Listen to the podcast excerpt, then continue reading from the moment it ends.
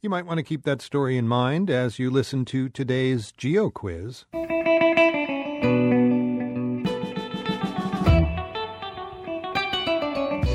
Doesn't love old fashioned diners? You know, the ones with red vinyl booths and Route 66 signs hanging on the wall, and where milkshakes and burgers are served up 24 7? Well, we're looking for the Starlite Diner, and it's not off any interstate highway in the States. It's nowhere near Route 66.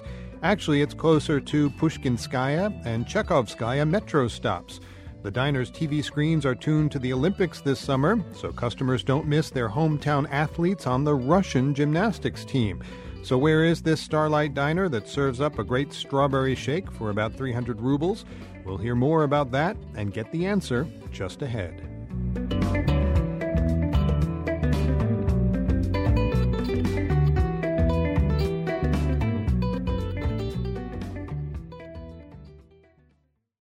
I'm Aaron Schachter. This is The World. Time to check in with someone who can answer today's Geo Quiz. We were looking for an international city that's home to the Starlite Diner.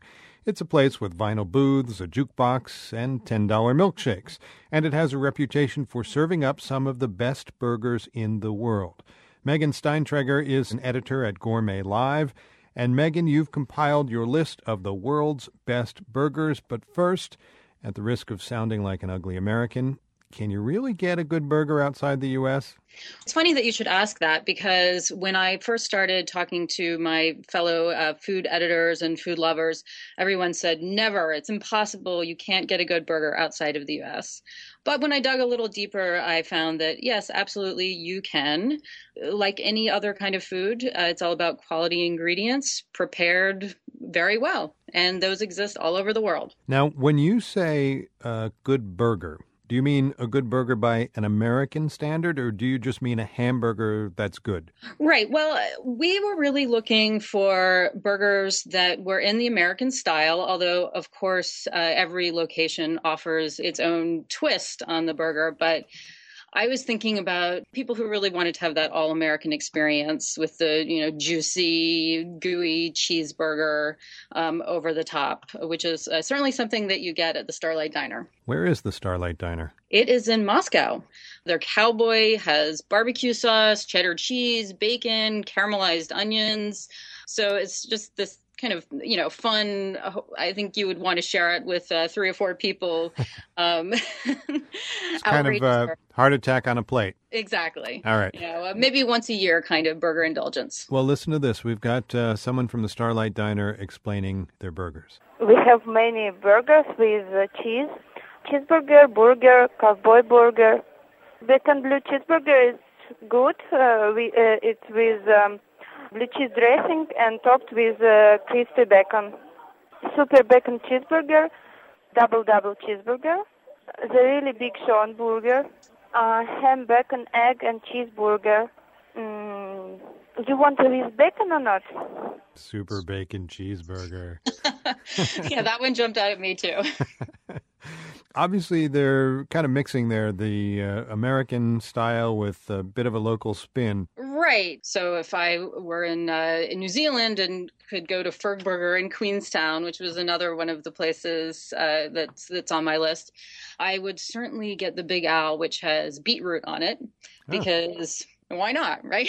Well, yeah. Who doesn't love beets on their burgers? Right. Of course. Yeah. Of course.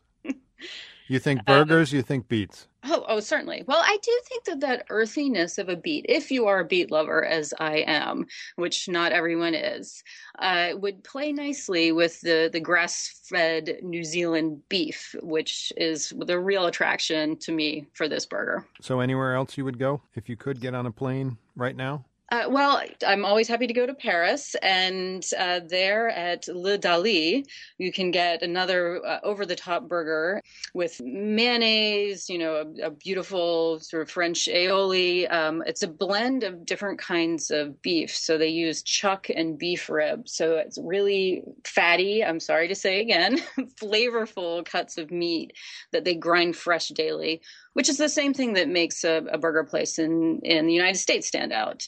Um, they're taking really good care for their ingredients. I'm not sure I'd go to Paris for a hamburger. now, uh, if you were limited to uh, 10 block radius, Megan, where would you go? You're in New York City, right? Well, if I were near my home in Brooklyn, I would probably go to, uh, there's a place called Bark, which is also known for its hot dogs, but their hamburgers are also excellent. And Megan, if any listeners have suggestions for the best hot dogs around the world, send them to our website, theworld.org.